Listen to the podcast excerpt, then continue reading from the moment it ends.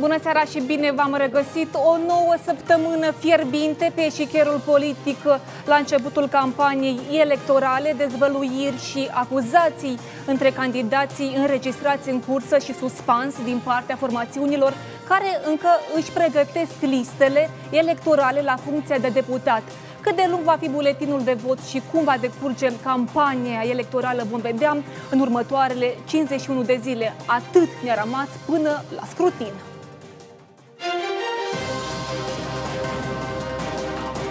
Primii șase concurenți electorale au fost înregistrați oficial în cursa pentru anticipate. Este vorba de Partidul Acasă Construim Europa, Partidul Acțiunii Comune Congresul Civic, Blocul Electoral Renato Usatăi, Partidul Acțiune și Solidaritate și Partidul Politic Șor. Se stabilește pentru fiecare concurent electoral la alegerile parlamentare anticipate din 11 iulie 2021 un număr de maxim 615 de persoane de încredere repartizate pe fiecare circunscripție electorală după cum urmează. Despre campania electorală și miza alegerilor anticipate discutăm în câteva clipe. Între timp, mai multe formațiuni politice încă muncesc la listele electorale. Noi am uh, considerat că nu ar trebui să facem ceea ce fac toate partidele, să ne înghesuim la depunerea uh, listelor.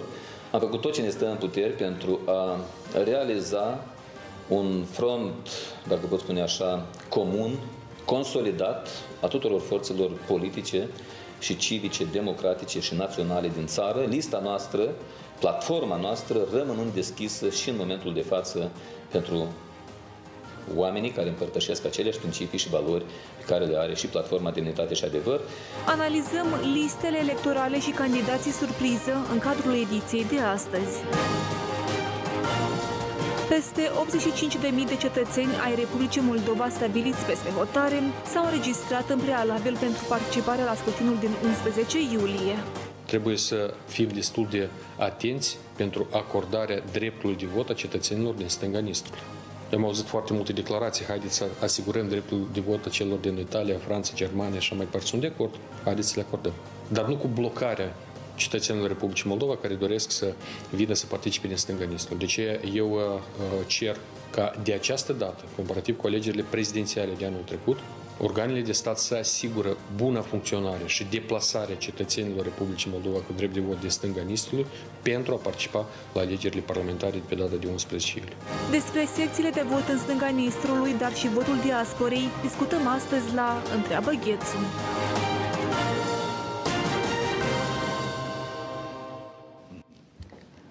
Comisia Electorală Centrală a înregistrat uh, primii șase concurenți electorali pentru alegerile parlamentare din 11 iulie. Uh, pentru ei astăzi începe campania electorală. Despre campanie, listele electorale, uh, partidele spoilere și nu doar, discutăm în această seară cu domnul Iurie Muntean, candidat la funcția de deputat din partea Partidului Acțiunii Comune Congresul Civic. Exact. Bună seara! Analistul politic, uh, domnul Viorel Cibotaru. Bună seara, domnul Cibotaru. Bună seara, bine m-am găsit. Deputatul uh, PDM Nicolae Ciubuc. Bună seara, domnule Ciubuc. Bună seara și bine v-am regăsit. Și Inga Grigoriu, deputat Platforma. Da, bună seara. Bună seara. Domnul Cibotar, vreau să încep discuția cu dumneavoastră. Uh, iată, din tot ce s-a întâmplat până astăzi, cine intră, iată, cu mai multă forță, cu mai multă vizibilitate în campania? Dreapta, din cei înregistrați sau stânga? Eu cred că, de fapt, atenția întregului electorat este îndreptată spre câteva partide cheie care sunt vizibile atât în Parlament, care sunt prezente în Parlament, cât și îmi vine greu acum să numesc un partid uh, din opoziție sau care nu este prezentat în Parlament, care ar prezenta o gamă de activități sau uh, care ar fi prezent în sondaje, de exemplu, cu excepția celor care sunt astăzi în Parlament. De ce și atenție cea mai mare la declarațiile liderilor, la lista acestor partide, la acțiunile care le-au întreprins uh, în vederea promovării anumitor uh, legi în Parlament uh, și eu cred că este un lucru absolut normal în acest sens.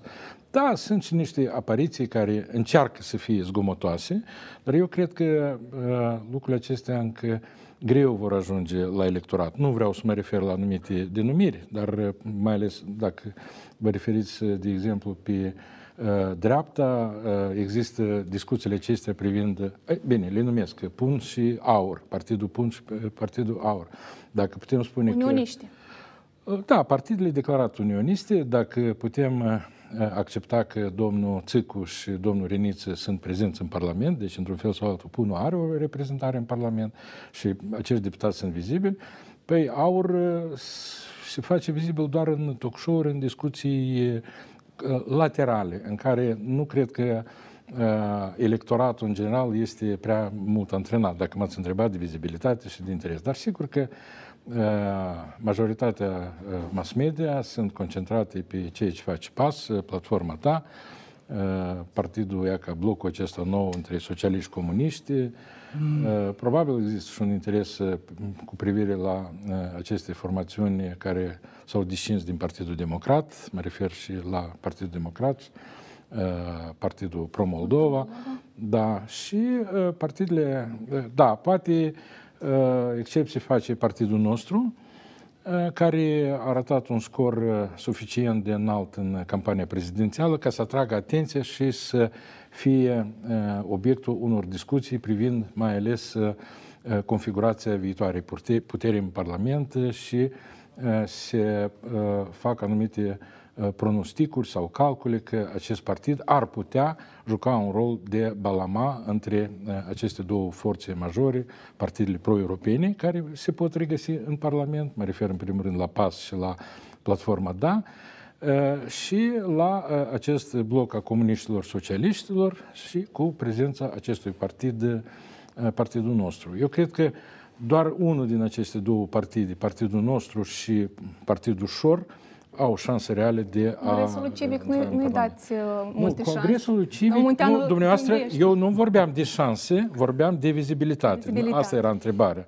Uh, spre regret, uh, partidul, adică cum, spre regret pentru partidul acesta și uh, susținătorii lui, el este uh, obstrucționat de anumite mass media, mai ales mass media care aparțin anumitor holdinguri, uh, și sunt de acum Uite, suficiente vă, vă cazuri. În, în apărare, domnul Ciubotă. Eu nu sunt apărare, eu sunt obiectiv, eu mă străduiesc să fiu obiectiv în sensul acesta. Eu cred că partidul acesta merita atenție, chiar dacă eu nu împărtășesc sau a, a, multă lume nu împărtășesc viziunile acestui partid, dar el a intrat în politică foarte și foarte decent.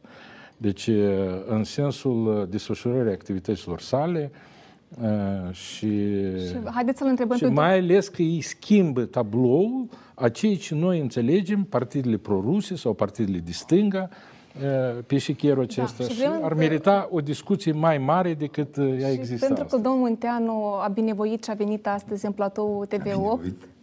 Domnul Munteanu, Partidul Acțiunii Comune, Congresul Civic, inițiată de foști comuniști, va sta dureros în coastele blocului comunist și socialist? Sunteți de temut?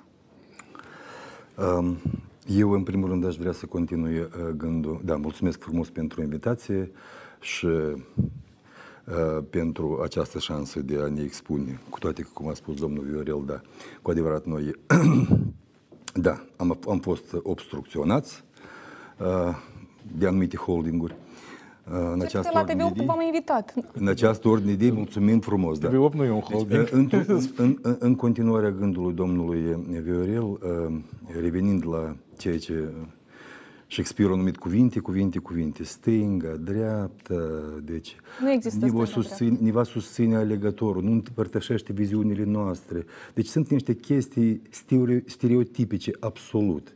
Știți cum uh, la acela Shakespeare, Shakespeare What's in a name? That which we call a rose by any other name would smell as sweet. Cum n-ați numit trandafirul, el nu-și va pierde mirosul său frumos. Ați făcut nimeni, referire, nimeni, domnul Ciubuc râde.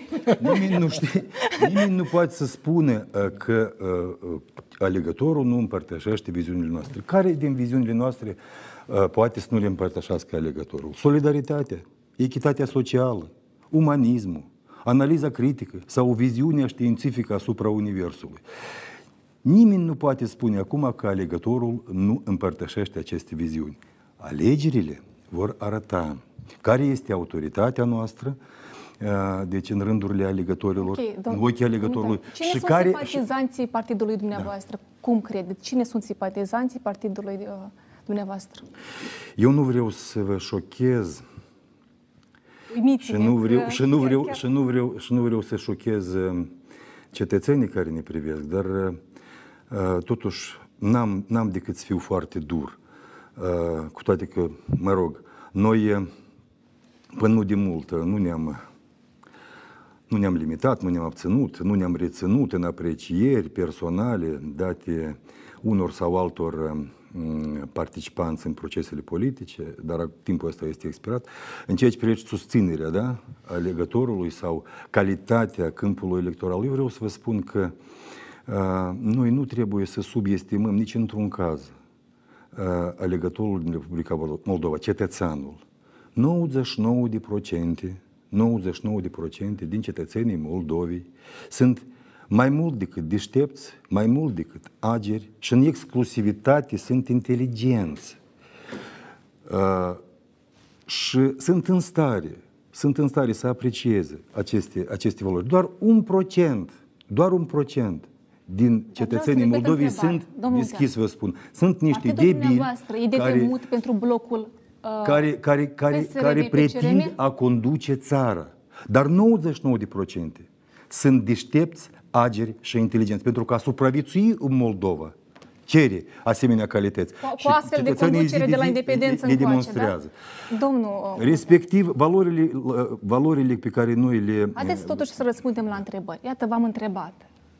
Repet, pentru blocul, dumneavoastră cum vedeți, ca și fost comunist, cunoașteți acolo atmosfera. Acum faceți parte dintr-un alt partid. Uh-huh. Repet, dumneavoastră, partidul dumneavoastră, e de temut pentru blocul PSRM, PCRM? Știți, chiar, chiar um, pe noi chestia asta acum nu ne interesează deloc. Deci, uh, suntem de temut pentru ei, se tem ei de noi, cum ne apreciază, cum, uh, cum ne privesc, cum ne văd și așa mai departe. Pe noi acum ne interesează un singur lucru. Uh, să ajungem la cât mai mulți cetățeni uh, cu planul nostru de acțiuni, care a fost elaborat încă doi ani în urmă și a fost sus și este timp de ultimii, cel puțin un an și jumătate, în continuu, uh, prezentat uh, cetățenilor în diferite, în diferite localități. Deci noi trebuie să ajungem la cât mai mulți cetățeni, trebuie să-l dezbatem cu acești cetățeni, pentru că noi suntem unicul partid uh, care, de fapt, nu numai că vorbește despre pro- problemele cu care se confruntă țara. Noi venim, nu, se, o, o secundă, nu venim cu, o secundă, colegii de, din platou. Cu, cu o platformă electorală banală, care, care stip, din, din acele care stipăresc la kilogram. Dar prin ce la fiecare, programul la fiecare... dumneavoastră? Prin ce e unic programul uh, partidului? Că pentru vreau să vă, uh, dar plan... pe scurt, că, pentru că vreau să laud și pe domnul Ciubiuc și pe doamna Planul, planul uh, nostru de acțiuni, sau așa numitul planul celor cinci modernizări, el conține uh, obiective și sarcini clare, uh, parametri de estimare, deci uh, descrierea resurselor necesare, rezultatelor care urmează a fi atinse și așa numitele checkpoint-uri. Adică este un plan, așa cum se face un plan de acțiuni, fie pentru o instituție, o organizație sau întreprindere, fie pentru un stat. Pași concreți, cu modele, cu instrumente și așa mai departe. Pe câte mandate? Nu mizați, planificați cu Planificați. Mizați, planificați. Domnul Muntean. Noi nu suntem acum, nu, nu suntem acum miracol, în, dar un partid politic Poate asta e miracol, nici nu știți miracolul din aceste alegeri. Suntem în Las Vegas. Uh, noi, noi vorbim despre, uh, eu v-am spus că orice partid, uh, în primul și în primul rând, trebuie să-și planifice activitățile cu alegătorii. Alegătorul va da apreciere. Alegătorul va spune care este autoritatea Adevărat. și câte mandate. Asta e. Restul, restul sunt, esti, sunt estimări, niște jocuri, niște aprecieri, niște schimburi de opinii între analiștii politici. Domnul eu, eu cred că un scop normal pentru un nou partid care prima dată participă alegeri este intrarea în Parlament. Asta, asta ar fi un, un răspuns destoinic. Pentru că altfel nu are rost.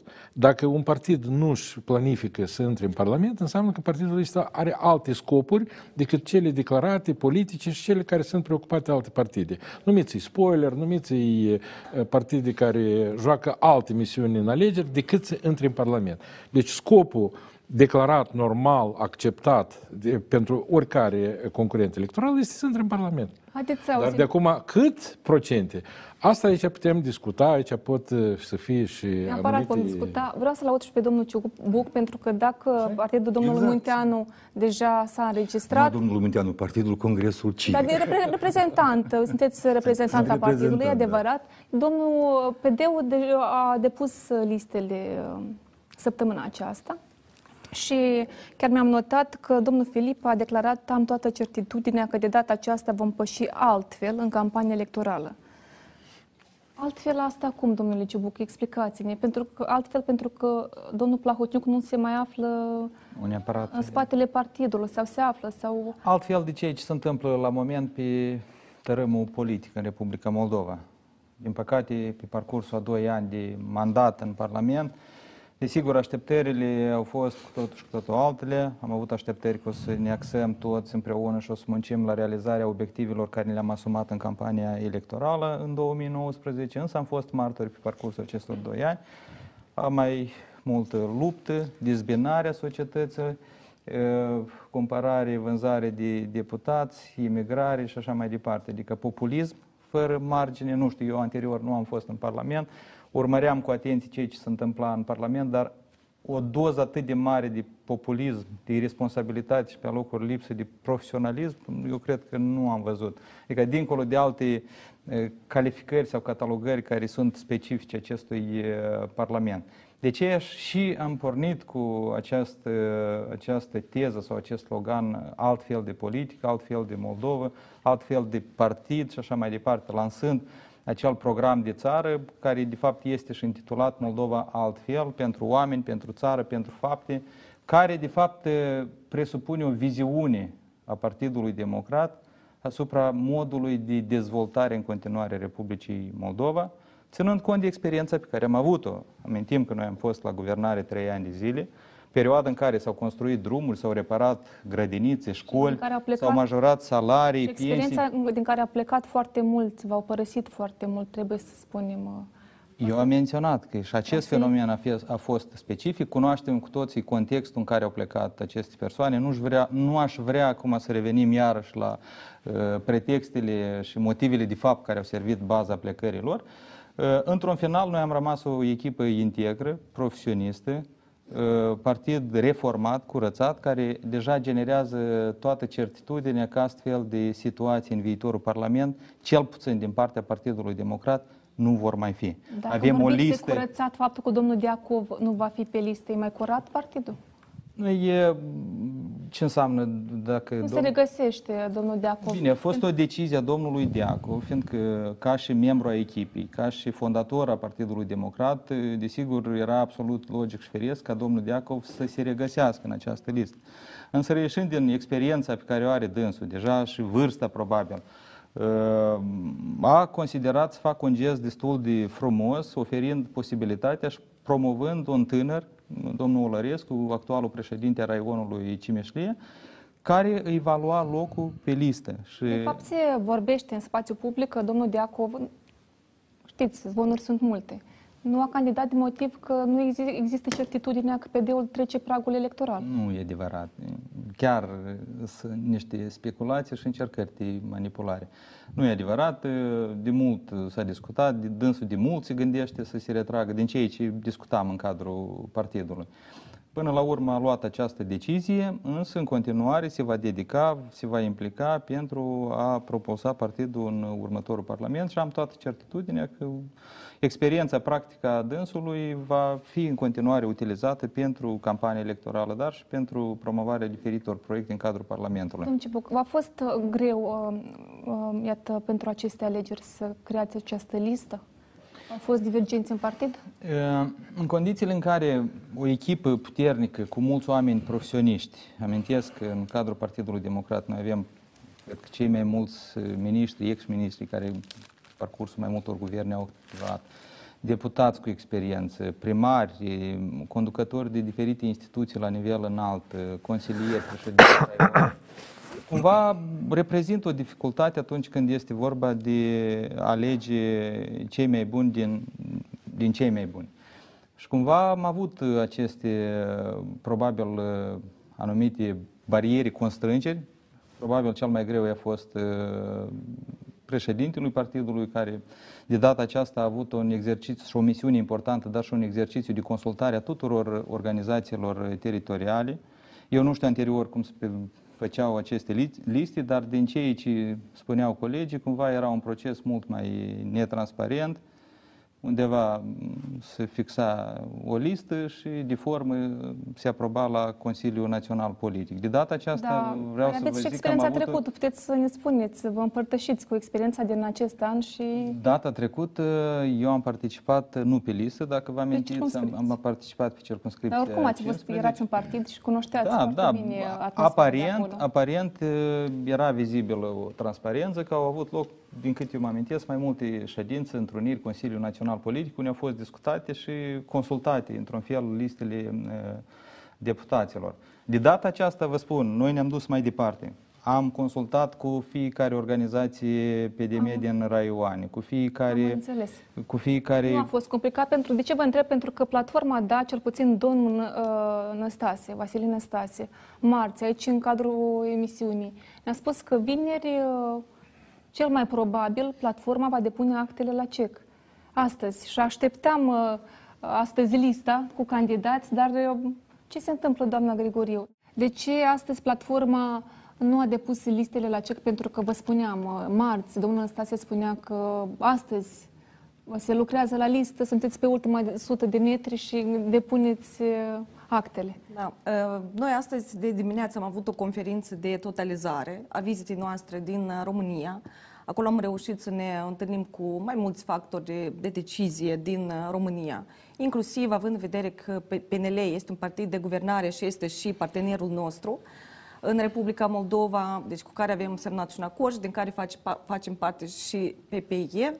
Deci pentru noi a fost esențial această săptămână să ne concentrăm pe tot ce înseamnă parteneriat pentru Republica Moldova, pentru că, într-adevăr, Cetățenii noștri au nevoie nu doar de retorică, au nevoie și de fapte, au nevoie și de proiecte, au nevoie și de anumite lucruri palpabile care să le simte că într-adevăr le schimbă viața. De aceea, uh, da, listele pentru noi este lista de echipa, de fapt, pentru noi este esențială, dar în același timp, uh, așa cum ne cunoaștem, uh, cum ne cunoașteți, platforma DA a muncit să construiască unitate în societate. De aceea, și astăzi am răspuns la întrebarea care am avut, am avut un cadru după briefingul de presă, da, și că suntem, să avem un răspuns deschiși, clar. Deci de, de, puneți săptămâna viitoare, marți, luni, când... Uh, și de ce atât de greu se, uh, platforma realizează această listă? Nu știu, aveți uh, disensiuni în formațiune? Este greu, nu avem disensiuni, suntem deschiși pentru oameni care au aceleași valori ca și noi, ca și oamenii din platforma Demnitate și Adevăr. Dar cât timp încă o să fiți deschiși? Pentru că și pe domnul Năstase l-am auzit care... astăzi. Suntem deschiși. Iată, cât timp sunteți gata să mai așteptați ca uh, cei care... Conform legislației, ultima zi de înregistrare a, unui, a unei formațiuni politice este 11 iunie. Deci noi și ne vom încadra... în ultima zi? Uh, noi ne vom încadra în termenii prescriși de legislație. Între timp, uh, Vă rugăm să fiți atenți pentru că, într-adăvăr, ar putea să fie o surpriză. Poate săptămâna Dar ce viitoare... ce surprize ne, ne, ne să, să venim, platforma? Să da, venim Cine? să ne înregistrăm. ne dați niște nume. Uh, noastră cunoașteți foarte bine echipa Platformei Demnitate și Adevăr și de multe ori s-a spus că și mulțumesc domnului Cipotaru care a remarcat faptul că într-adevăr uh, ne-am făcut vizibil în Parlament. Uneori timpul uh, era contra uh, cronometru pentru că să putem să adoptăm un proiect de lege era necesar uh, să discutăm intens, inclusiv și cu alți care îi avem în față ca să-i convingem că acesta este un proiect pentru oameni sau din contra, să-i convingem că proiectul pe care ei vor să-l voteze pe la mez de noapte este un proiect care vine în detrimentul uh, cetățenilor și atât de multe ori se întâmpla că și luările de cuvânt de la tribună și întrebările care noi le puneam uh, de la microfon. Asta ne scotea în față pentru că nu poți altfel să lupți. Lupta în stradă a fost o etapă a Platformei Demnitate și Adevăr.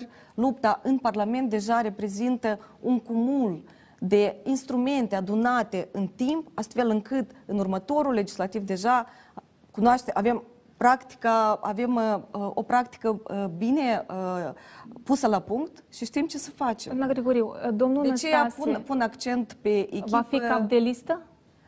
Um, în primul rând, noi avem organele statutare care vor decide acest lucru. Eu pot să vă spun propria mea poziție, dar asta nu-i cinstit. Da, chiar vrem să o aflăm.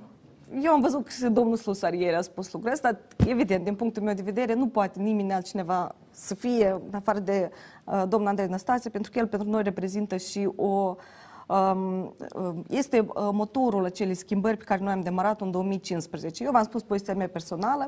În același timp, nu uitați că avem uh, Consiliul Național Politic, care într-un final va decide uh, și va vota. În afară de Andrei Năstase, ce nume notorii se vor regăsi pe listele partidului uh, platformei Da?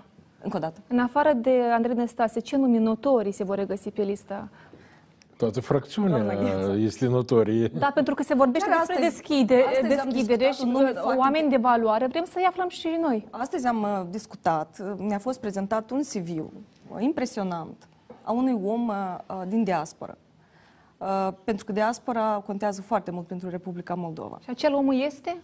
Uh, pentru că tot vorbim că se pune accent pe diaspora. Totul la timpul potrivit. O Dar neapărat o să discutăm și despre diaspora. Domnule Cibătar, vreau să vă întreb pe dumneavoastră. Iată, Pele de a anunțat că nu va participa la alegeri și cumva a îndemnat uh, uh, membrii și simpatizanți să sprijine Partidul Acțiune și Solidaritate.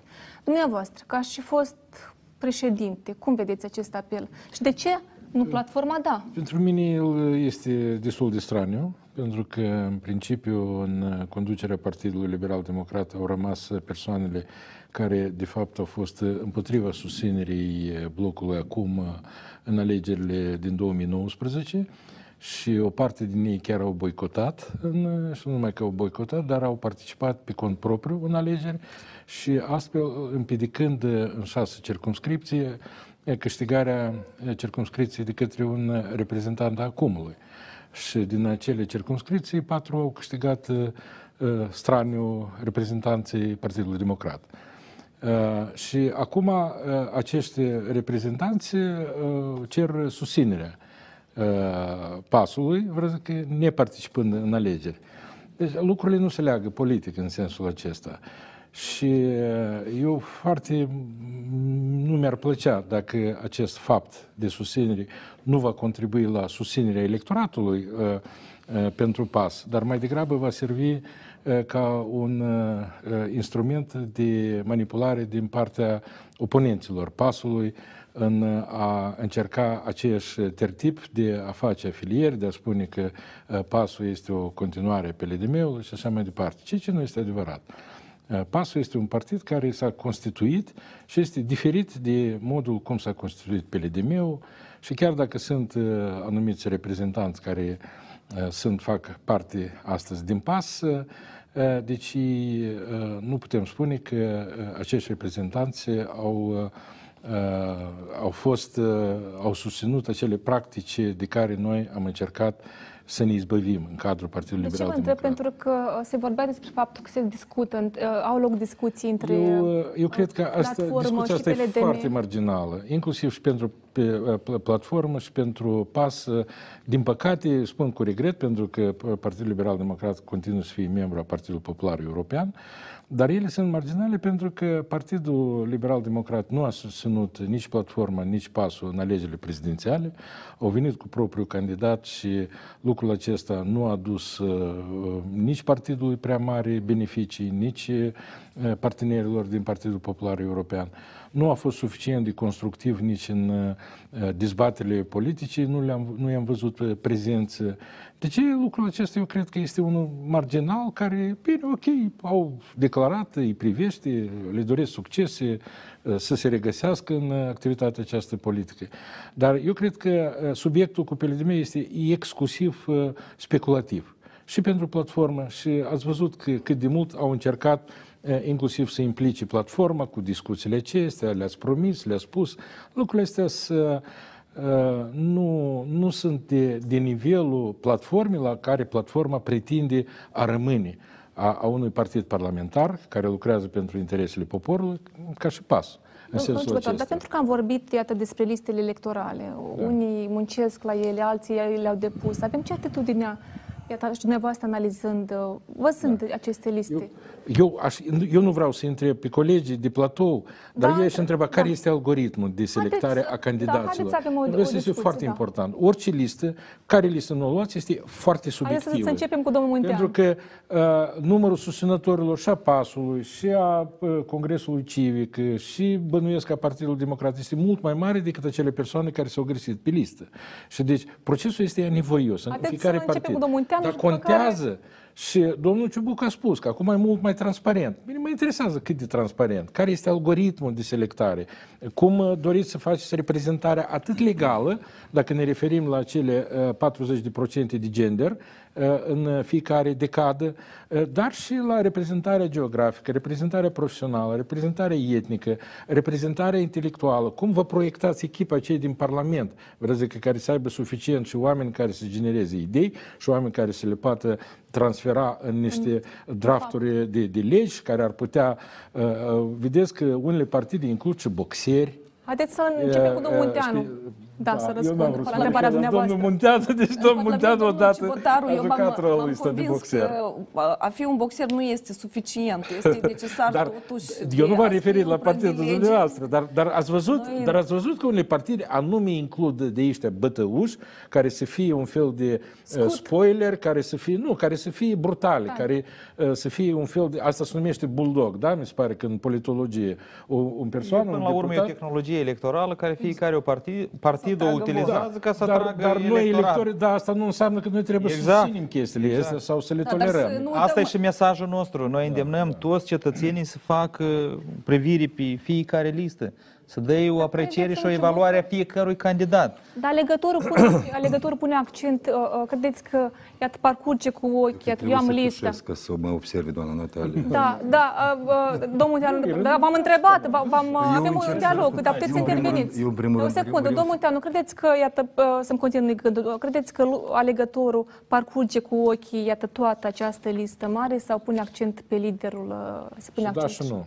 pe liderul Natalia, partidului? Eu v-aș ruga foarte mult să-mi dați 3-4 minute fără ca să mă întrerupeți, bine? Vă rog. mult. 3-4 minute, prea Da, mult. trei- O, nu, fiecare răspuns are la câte întrebare și câte continuăm. patru Da. minute. Da, vă rog, chiar mult. Eu îmi cer scuze uh, uh, față de, Dar de, puteți de să interveniți, cetățeni, în pentru că primul avem rând, un pentru că dialog tușesc și- în platou, dar vreau să vă informez, stimați concetățeni, că sunt vaccinat. Uh, colegii de platou cunosc chestia asta. Uh, da, și vă îndemn pe toți să vă vaccinați. Uh, Așa, e foarte simplu. Eu o să repet teza pe care am susținut-o înainte de pauza publicitară. Uh, Încă o dată, subliniez și accentuez, 99% din cetățenii Moldovei sunt oameni deștepți, ageri și inteligenți. Pentru că ca, supraviețu- ca să supraviețuiești în Republica Moldova, ca să lupți de zi de zi, ca să ajungi pe, până în ziua de mâine, trebuie chiar să fii inteligent. Și doar un procent sunt niște debili care nu sunt capabili de nimic, dar pretind a fi deștepți, o fac pe deșteptul și încearcă să conduc țara. Acum, în privința listei. Deci lista noastră, de fapt, reprezintă structura socială a Moldovei. Deci noi nu avem niciun fel de ex, niciun fel de foști și așa mai departe și așa mai departe, care și-au demonstrat capacitățile în, în politicul Moldovei din ultimii, 12, din ultimii pardon, șapte ani, bine cunoscuți. Noi avem, noi avem profesori, noi avem medici, noi avem oameni de științe, noi avem oameni ai muncii, atât din uh, zona orășănească, cât Am și din promis că zona, nu ru- întrerup, dar ați spus din zona, ultimii rura- șapte zona ani. Dar rurală. contează că din ultimii șapte ani zona s-au implicat rurală, în politică sau în zona- ultimii zece? Zona rurală, da. Deci, uh, practic, la noi uh, sunt reprezentați uh, după structura socială, după, uh, mă rog, după structura profesională, după structura de gender și așa mai departe, uh, societatea moldovenească. Deci, uh, cu, uh, cu bucurie spun că aproape jumătate din lista noastră sunt, sunt uh, dame, uh, aproape uh, uh, circa 60% reprezi- reprezintă deci, uh, cetățenii din din așa numit teritoriu, cum îl numim noi, cu toate că expresia asta chiar, chiar poate să te omoare. De parcă am fi vorbit de, de, de, de Imperiul Roman. Uh, Deci, re- reprezentanții așa numitor regiuni și ce este mai interesant, uh, cel mai interesant, la noi uh, uh, criteriile pentru înaintarea uh, candidaților de către organizațiile raionale a fost prezentat din timp uh, și conform acestor criterii, Deci uh, și-au fost înaintați uh, candidații sau uh, candidaturile pentru, pentru funcția de candidat la, la uh, funcția de deputat. Deci uh, Lista a fost dezbătută în cadrul tuturor organelor colegiale, dar noi suntem un, un partid colegial, de mai multe ori am spus chestia asta, nu avem stăpâni, nu avem lideri, voșdi și vojași, nu avem. Cine susține Deci, partidul? la noi- Cine sunt susținătorii partidului? Cine sunt susținătorii Da, partidului? Cetățenii Republicii Moldova. Dar care este numărul acestor cetățeni sau ponderea lor, uh, ponderea lor va arăta, vor Dar arăta cine alegerile? finanțează partidul? Partidul nu este finanțat de nimeni. Deci partidul este finanțat totalmente din contul uh, uh, atât a cotizațiilor cât și depunerilor din partea cetățenilor locali. Deci noi nu avem stăpâni nici pe teritoriul Moldovei, nici în afara țării. Deci că am sunt, vă- e i-am vorba de intrat pe contribuții site-ul- benevole, aporturi benevole, care sunt documentate, sunt absolut transparente și poate, pot fi demonstrate în orice moment. Apropo, noi, Eu, uh, principiul deschiderii este unul dintre, dintre acele șapte principii pe care noi le-am declarat din start Domnul și am noi intrat cerem... pe site-ul, uh, pe site-ul Da, uh, da. Congresului și am văzut că acolo poți dona de la 50 de lei până la 5.000 de lei. Da, Da. E conform legislației. da, conform... Și, da, uh, uh, conform legislației, spune domnul Cibotar, și întrebarea este, da, sunt mulți doritori, uh, sunt mulți bine, oameni care donează câte 5.000 de lei partidului Eu dumneavoastră? vreau, eu vreau, eu vreau, eu, absolut, da, la noi totul e transparent. Uh, uh, Știți, fără, fără glume de prost gust și fără pretenții, uh, pot să vă spun că sunt, uh, că sunt suficienți. Preconizați în uneori, campanie câți bani să deseori- cheltuiți? Ați făcut un buget estimativ? Uh, Sincer, bugetul nu ține de, de catedra mea, dar uh, ceea ce Cum trebuie să discutați? facem, nu, ceea ce trebuie să facem noi în primul rând, bugetul nostru care noi, uh, care noi va trebui să-l adunăm, el se va referi practic într totul, nu practic într totul, dar în marea parte, se va referi la deplasările la deplasările Întâlniri cu uh, în alegători. teritoriu și întâlniri cu alegătorii, Da. evident, da. Pentru că noi asta, asta am spus-o. Noi, scopul nostru nu de a intra în discuții uh, sau dezbateri personale cu oponenții noștri, noi vrem să ajungem la cât mai mulți alegători ca să le prezentăm planul nostru. Și în baza cărui criterii, uh, criteriu, de exemplu, Iurie Muntean e primul în listă, dar domnul Marc Tcaciuc e al treilea. Așa a fost decizia uh, Comitetului Republican. S-a tras la sorți. S-a tras la sort, spune domnul Ciuc. Eu Nu, uh, eu vreau, să, eu vreau să vă spun, uh, uh, vă- vreau să vă spun, uh, să vă deschid niște paranteze și eu cred că oricare din cei prezenți în platou poate chestia asta să o verifice, cunoscând membrii, membrii Comitetului Republican. Noi, din start, așa numitele persoane vizibile sau cunoscute, mă rog, uh, uh, în țară, da? da foști deputați, foști dar, până, da, foști, dar până în 2014. Noi nu avem atribuții acord, la ceea ce s-a de întâmplat în acord, de ultimii acord, 5 de ani acord, de și, Doamne ferește, nu purtăm nicio răspundere față de ceea ce s-a, s-a petrecut în ultimii șapte ani. Deci, uh, slava Domnului, uh, când ne-am băgat și, da, și n-am tăcut. Uh, ce vreau să vă spun? Noi, uh, în special eu, uh, Tcaciuc, uh, Todua și alți, noi chiar am insistat să fim, uh, să, Bă, era varianta 0, se discuta. Nu trebuie să fim în liste. Nu trebuie să fim în liste. Sau să fim 51, 52, 53.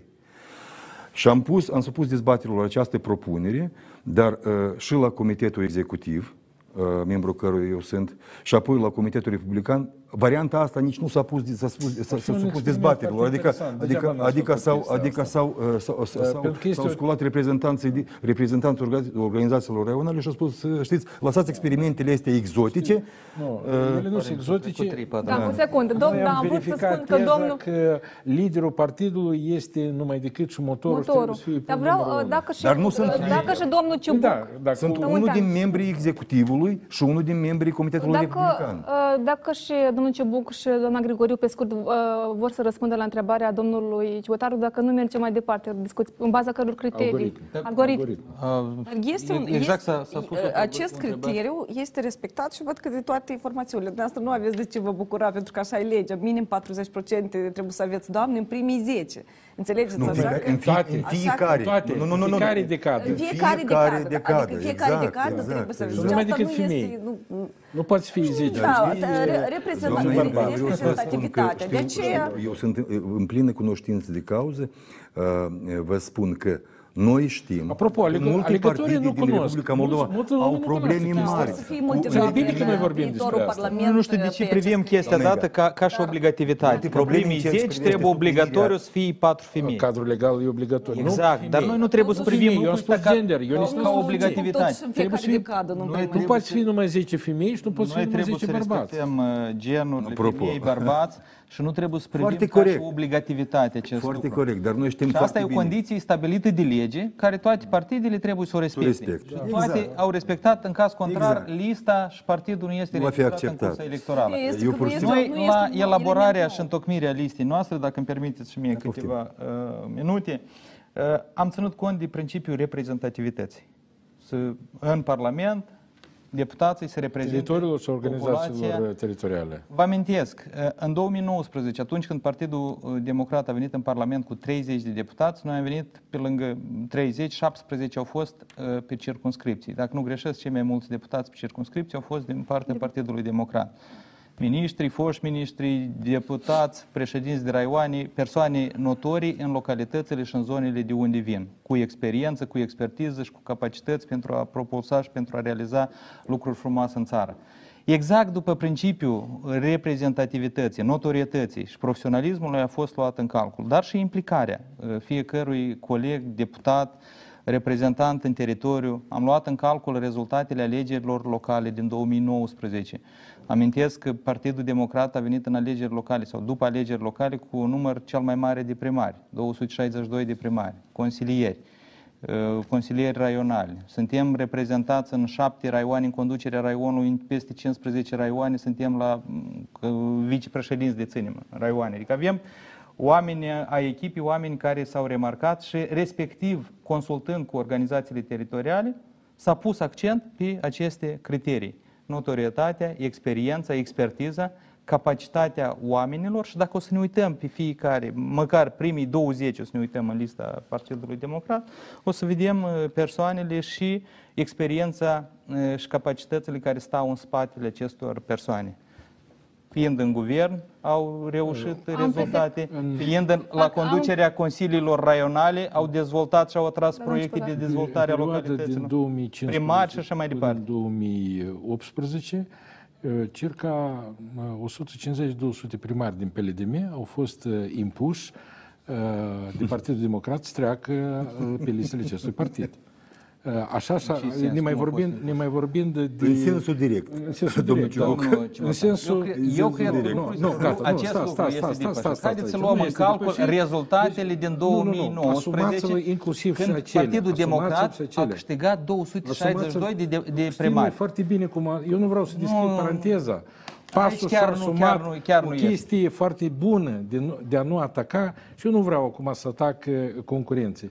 Dar fiți un pic mai cinstit față. Dacă, Asta e și dacă istorie. spuneți că vreți să vă curățiți, apoi curățiți-vă până la capăt. Și spuneți-le, numiți-le cele ce ați făcut. Noi am vreau să zic. fost, uh, Parti, anume Partidul eu am fost Democrat. destul de explicit.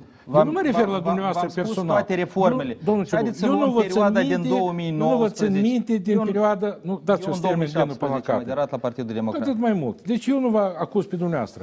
Dar responsabilitatea part- pa- politică a Partidului Democrat va fi răspătită în alegerile acestea. Pentru că în 2019 voi ați venit cu anume Partidul Democrat a fost creatorul acestui sistem mixt cu care partidele, partidul, Platforma uh, Democrație uh, uh, și Adevăr și PASul au luptat în stradă, au luptat împotriva poliției pe care dumneavoastră ați impus-o. Pentru asta cetățenii au răsplătit, i-au adus în Parlament.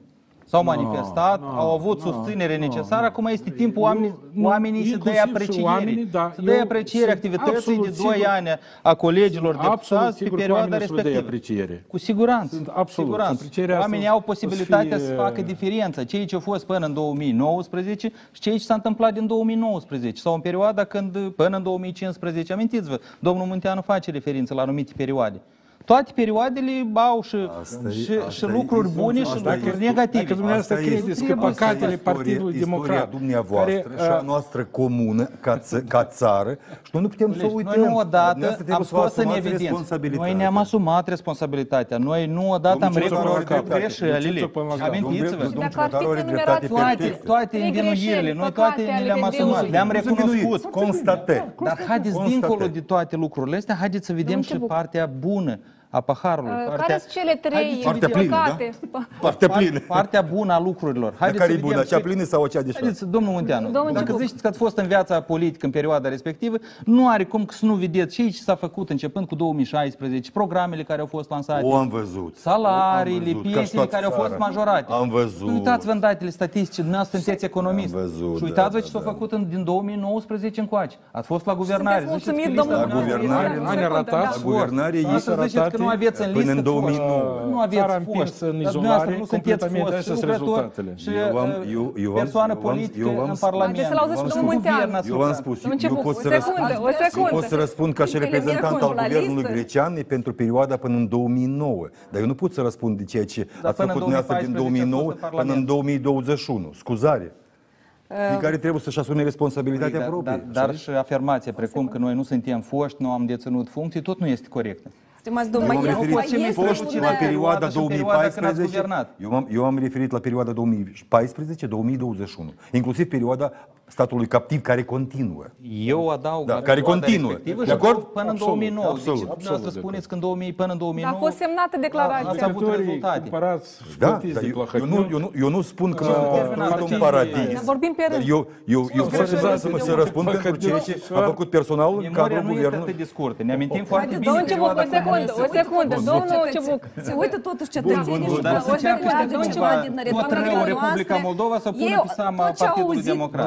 Tot ce auzit Sunt ei- parte cu Șor și cu Dodon. Tot ce auzit ei până acum, guvernul. de Și cu foști dumneavoastră, și de dacă e să anumite vorbim perioade. despre- Haideți să vorbim Domnul acum, gata, Munteanu, sunt trecut și s-au partea, epuizat. partea Nu nouă pe auziți care pe doamna noi- Grigoriu, haideți să-i dăm Partea voie. nouă pe care noi am abordat-o. Da, aveți dreptate, domnul Ciubuc. Dumneavoastră, într-adevăr, aveți experiență, știți cum se formează listele. De exemplu, noi suntem la prima experiență pentru noi de a forma o listă de unii singuri la, Și de asta atât de la, la, la, uh, parlamentarele care ne așteaptă. Dar să știți că modalitatea am abordat-o exact aceeași, pentru că profesionalismul și reprezentativitatea oamenilor în regiuni contează foarte mult și noi avem într-adevăr oameni care au avut realizări la nivelul local.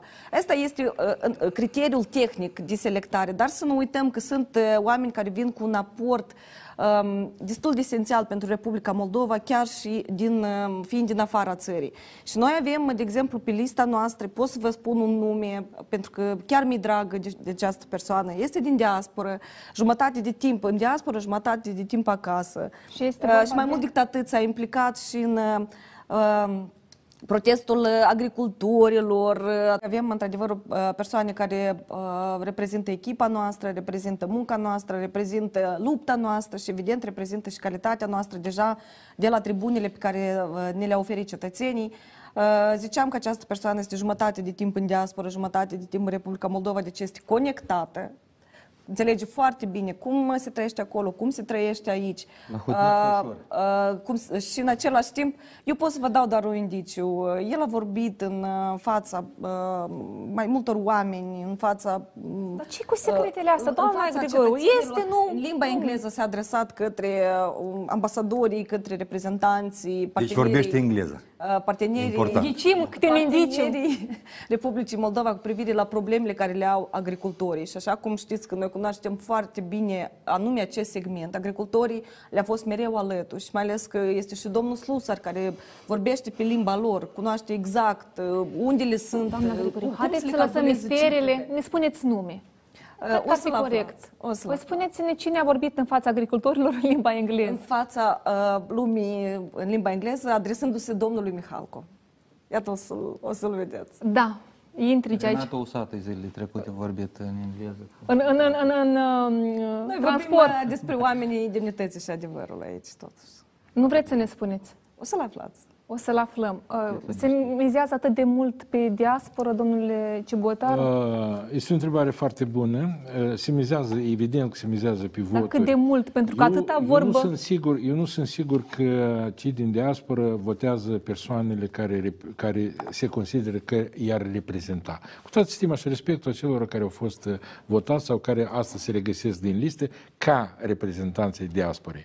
Eu cred că și din cei ce eu știu, din întâlnirile mele cu eu am rude, am uh, mulți, pe mulți am vizitat în, uh, și am văzut cum uh, fierbe acolo uh, viața politică în Paris, în uh, Barcelona, în Statele Unite ale Americii.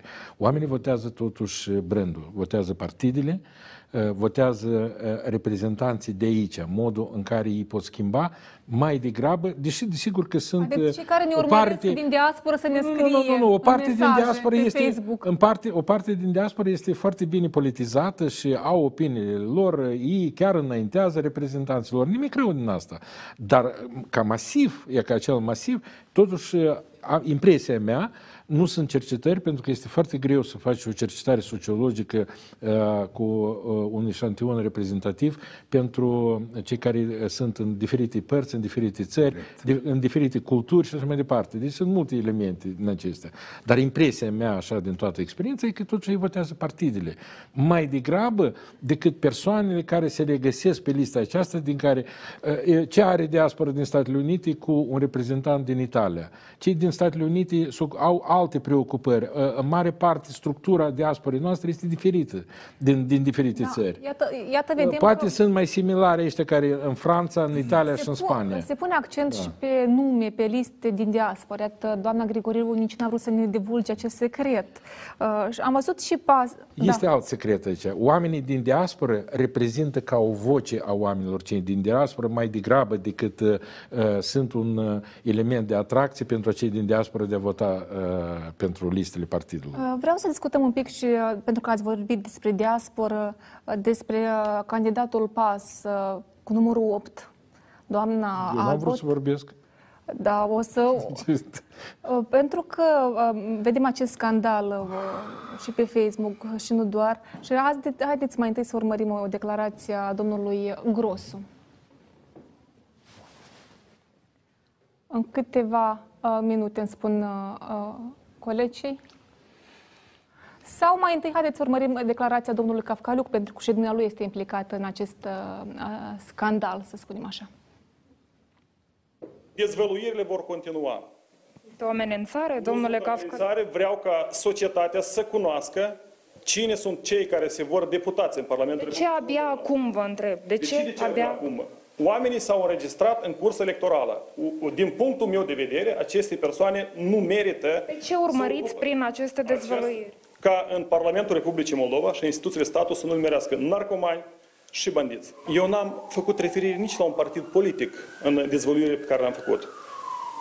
Ceasul merge înainte, mai sunt până la 72 de ore, după care eu voi interveni cu anumite informații. Să avem răbdare. În zilele care urmează, uh, voi informa opinia publică despre persoanele care au o amprentă criminală puternică, dar vor să vină să ocupe instituțiile statului. Da, uh, revin la dumneavoastră, domnul Cibotaru. Iată, uh, vedem un lider de partid care ne spune că mai urmează dezvăluiri uh, În fiecare și are campanie- informații despre 30 de... can- Deci a, a, sunt amenințări? În fiecare, da, sigur că în fiecare campanie există câte un, uh, uh, nu știu cum să numesc mai delicat, uh, știți, prin care să, uh, să, să dă drumul la toate zoaiele. Uh, și persoana aceasta are unica misiune. Ea nu are misiune de a intra în Parlament, de a participa la dezbateri, de a se preocupa de soluțiile pentru cetățeni. Are o singură misiune, de a arunca compromatul asupra uh, concurenților în favoarea altor concurenți. Nimic mai mult.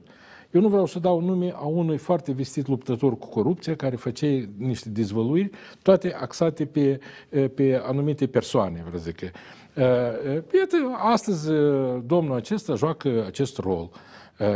Se crede că el ar trebui să fie mai, mai credibil decât celălalt personaj, pentru că aici ar avea epoleți.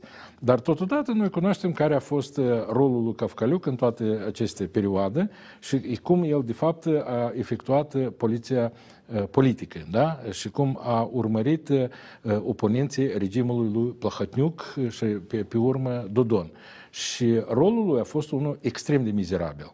Deci, încălcând absolut flagrant legislația. Deci, dacă la întrunirile uh, ordinare, ședințele birourilor sau consiliilor erau trimiși oameni, montau camere, vreau zic, special de, de afaceri, la ședințele normale de, într-un sat sau într-un centru raional. Deci nu vorbesc de ședințele partidelor. Iată cu ce s-a ocupat domnul Căfcăliuc. Și astăzi vine cu uh, uh, dezvăluiri și cu compromaturi. Deci, eu cred că timpul uh, acceptării unui astfel de mizerii trece și eu cred că noi, cu, odată cu alegerea uh, noului Parlament vom avea discernământ, cum spune uh, domnul Muntean, aceștia 99% de electorat inteligent va discerne grâu de neghină și uh, va, uh, nu va accepta astfel uh, de, de Dar până mizerie atunci, în la ce ne politica așteptăm, noastră. domnul Munteanu? Natalia, dar Da. eu chiar, sincer să vă spun, aș vrea, aș vrea să-mi cer scuze din numele întregii prese a Moldovei, inclusiv a postului dumneavoastră de televiziune, față de cetățenii Moldovei, pentru că cetățenii Moldovei sunt nevoiți în spațiul nostru informațional să-și piardă viața uh, ascultând sau fiind, fiind nevoiți să asculte uh, uh, personaje gen Kafkaliuc. Sincer, chiar, chiar vă rog, nu pierdeți timpul pe Candidat asemenea... înregistrat, este lupta Candidat electorală, nu înregistrat. putem. Deci vorbim despre, vom vorbi despre toți uh, candidați și mă întreb, pentru că Eu, dumnealui eu, vine... eu, am să spus vorbim că de noi, eu candidatul v-am spus că numărul noi, opt noi, din noi, lista noi, noi, PDL. noi ne abținem de, de aprecieri personale. Am vorbit și despre dar, dar lista sunt, sincer vă PDL-ul spun, domnului când, Ioan când, când dumneavoastră încercați, vorbim de lista încercați candidați. să atrageți atenția Care nu sunt prezenți. cetățeanului, nu asupra unor, unor, unor probleme cu care el se confruntă și Oare ace- soluțiilor, aceste atacuri- și soluțiilor de rezolvare a acestor probleme, dar cu declarații unui, declarațiile unui Kafkaliuc, Uh, Domnule на Munteanu, котором печати негде ставить, știți, sincer, chiar. dar aceste Cer atacuri scuze, nu, stimați exist, cetățeni. nu reprezintă o problemă în campania electorală? Do- doamna Grigoriu. Vreau uh, chiar să vă mulțumesc pentru postul dumneavoastră de televiziune, implicit, pentru că ați reflectat și ați mediatizat uh, nenorocirea pe care a trecut uh, un vicepreședinte de raion, președintele organizației noastre teritoriale de la Sângerei, Domnul Tutunar. domnul Tutura, Tutunaru, pentru că ceea ce a făcut uh, acest individ și cum a organizat și cum a smuțat uh, cetățenii împotriva unui uh, om care a vrut să motiveze lumea să se vaccineze. Pentru că asta și era, și- și astăzi procesul de vaccinare merge foarte greu. De ce am, am considerat că TV8 uh, a fost, uh, în cazul uh, domnului Tutura- Tutunaru a, pre, a prezentat um, Codul un- deontologic. da, și a reflectat uh, corect, obiectiv și, Și respectiv sper în că acest domnul, caz nu putem să nu... domnul să Tutuna, nu- Da, și domnul Tutunaru a rămas cu ochelari, ochii încă îl mai supără. Uh, În, a- în același timp, uh, personal o cunosc uh, pe Nataș și chiar îmi pare rău prin ce trece. Dar la ce să ne așteptăm asta e întrebarea? Pentru că e, vi- uh, uh, în plină campanie, astăzi cumva deja uh, este candidat înregistrat și uh, se vine cu o astfel de declarații că mai am informații. Urmează alte uh, la, Deci, informații uh, despre alte Asta 30 de deja a devenit o persoane. obișnuință. Haideți să ne Da, amintim da, toate Luciu. campaniile electorale. Nu a fost o campanie electorală în istoria Republicii Moldova să nu se opereze cu diferite compromate, informații denigratoare, falsuri și așa mai departe. Și în spiritul moldovenismului nostru că du-te Da, pe urmă și domnul Plahotniuc a demonstrează, ajuns la perfecțiune. ai aruncat, ai aruncat Domnul Plahotniuc a ajuns acuzația. la perfecțiune. După asta du-te mai departe și te Și Cafcaliucul, că lămurește și anume, dă anume la explicații. comanda lui Plahotniuc, și eu am spus doar una chestie. Eu nu numește vreau metoda, acum... metoda peștelui nu vreau, împuțit. să- nu vreau să În- vorbesc în- despre în toate propagandă- metodele propaganda se care, numește metoda care peștelui poliția sub împuțit. Cafcaliuc uh, uh, le-a întreprins împotriva uh, oponenților politici, Eu propun, în împotriva condițiile în uh, care- oamenilor de afaceri care, pentru preluarea afacerilor. Ne mai vorbim de acum și de uh, învinuire și de acuzații de uh, complicitate în acoperirea unor cazuri de traficuri, traficuri de droguri, traficuri de țigări și așa mai departe. O să vină timpul și probabil și personajul acesta Da, va dom- fi... domnul Cibuc, ați vrut să spuneți ceva și v-am întrerupt. În condițiile în care noi suntem exponenții unor partide, haideți să discutăm ceea ce interesează cetățenii vis-a-vis de activitatea pe care noi ne propunem. să Discutăm, facem. am discutat Dacă e și vom vorba de discuta. numărul 8 într-o listă, noi avem și noi numărul 8. O persoană notorie, domnul Ion Leucă, președinte de raion, deputat, Unionist? unionist în suflet. Vreau să spuneți, în- doar în suflet? Și bun, și în, În acțiuni, și mă în refer. acțiuni. Exact, dar ce, Dar pentru că am Ați pomenit, urmărit da. diverse uh, declarații și acțiuni din partea dânsului. Numeroasele proiecte cu Dar Guvernul României o să, atras în uh, raionul uh, Glodeni. dom- Vorbim de da. calități, fie Domnul candidată Ciubuc, în o să lista discutăm număr, neapărat, numărul opt în o să listă. aveți posibilitatea să vă lăudați candidații și în cadrul dezbaterilor electorale, dar pentru că, ca să fim corecți, astăzi, domnul Gros, pentru că Nata încă nu a venit cu o poziție oficială, vreau să urmărim ce a declarat astăzi domnul Igor Gros. Este un atac murdar, marca Dudon Plahotniuc, face parte din arsenalul lor tradițional, pe care îl folosesc în toate campaniile electorale. Nu au cu altceva ce vine în fața legătorilor de, decât cu astfel de, de atacuri uh, murdare. Uh, în foarte scurt timp, uh, doamna Nata Albot va veni cu o reacție. Uh, Noi suntem alături de dumneei și uh, chemăm uh, repetat toți concurenții electorali, inclusiv cei care niciodată nu au respectat uh, bunul simț, uh, să respecte bunul simț și să dea dovadă de un comportament civilizat în campania electorală. Dumneavoastră, dacă v-ar arunca cineva uh, în mașină sau v-ar arunca ceva peste gard, da, dumneavoastră cam cum v-ați simți?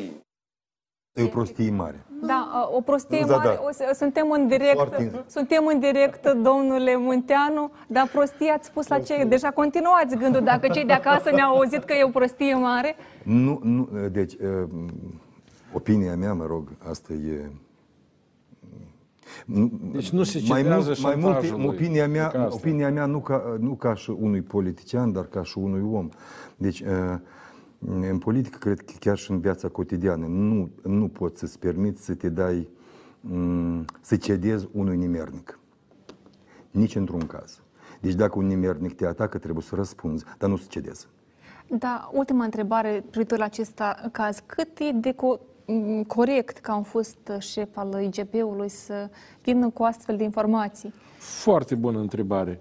De Pentru unde că, de acces? exemplu, de exemplu, eh, s- eh, ofițerii serviciilor secrete sau ofițerii de la VAMă au obligațiunea, timp de 5 ani, după ce își părăsesc posturile, să nu, eh, să nu plece, de exemplu, în, în companii de brokeraj sau de altele. Deci să nu-și folosească cunoștințele obținute în cadrul serviciului în alte interese decât cel conflict legal. de interes, Ceea care e reglementat în orice funcție. Exact. Ceea ce Nu doar face Cafcaliuc este completamente uh, încălcarea atât a regulamentului și a cutumii polițiștilor, mai ales uh, dacă uh, ai plecat din funcție, dar și a condițiilor activității politice. Nu se poate de, de, de îmblat cu compromatul de astea. Nu trăim noi în secolul 19 sau 20. Dar pentru că vorbiți de atacuri, ce mi-a tras atenția, uh, domnule Ciubuc, uh, că și domnul Filip a venit cu o declarație ieri, la fel despre atacuri. Urmărim declarația și vreau să o comentăm. Stimați prieteni, bine v-am găsit. Suntem în drum spre Ștefan Vodă, sunt împreună cu colegul meu, domnul Vremea. Mergem la întâlnire cu colegii noștri din organizația teritorială, întâlniri pe care le avem uh, zilnic și eu acum doar înțeleg de ce s-au întețit atacurile asupra Partidului Democrat, pentru că văd organizațiile noastre bine organizate, determinate să meargă cu demnitate în, alege, în aceste alegeri parlamentare. De asta toți atacă Partidul Democrat pentru că se dorește deturnarea parcursului european al țării noastre. Și aceste forțe nu dorm. Chiar acum am primit o informație de la Strășeni, din raionul meu de Baștenă, precum că s-a lucrat foarte mult și se, s-ar pregăti o declarație a unor primari, a unor consilieri de părăsirea rândurilor Partidului Democrat. De mult Da, domnule Cibuc, dumneav- partidul căror atacuri este supus? Pentru că domnul uh, Filip vorbește de atacuri. Eu mă bucur chiar ați pus pe post acest uh, reportaj. În contextul în care vorbim despre atacuri și uh, Exact. e și uh, corect ca să vă întreb și să aflăm mai mult. Este o tendință așa de discreditare a Partidului Democrat, de uh, încercare disperată ca așa, de a pune anumite piedici în uh, accederea Partidului Democrat în Parlament. Probabil sunt niște frustrări a cuiva, cei care uh, nu se vor regăsi în viitorul Parlament, nu se vor regăsi într-o altă, oricare altă listă. Încearcă acum să pună diferite piedici uh, colegilor Partidului Democrat prin uh, recrutarea, prin încercarea disperată de a uh, cumva scoate primari din echipa Partidului Democrat. Acest fenomen este de fapt de mult cunoscut. Noi am urmărit de-a lungul timpului, începând cu 2020, mai multe declarații venite din mai multe raioane. Părăsim Partidul Democrat și dacă o să urmăriți retorica declarațiilor respective, e trasă la indigo.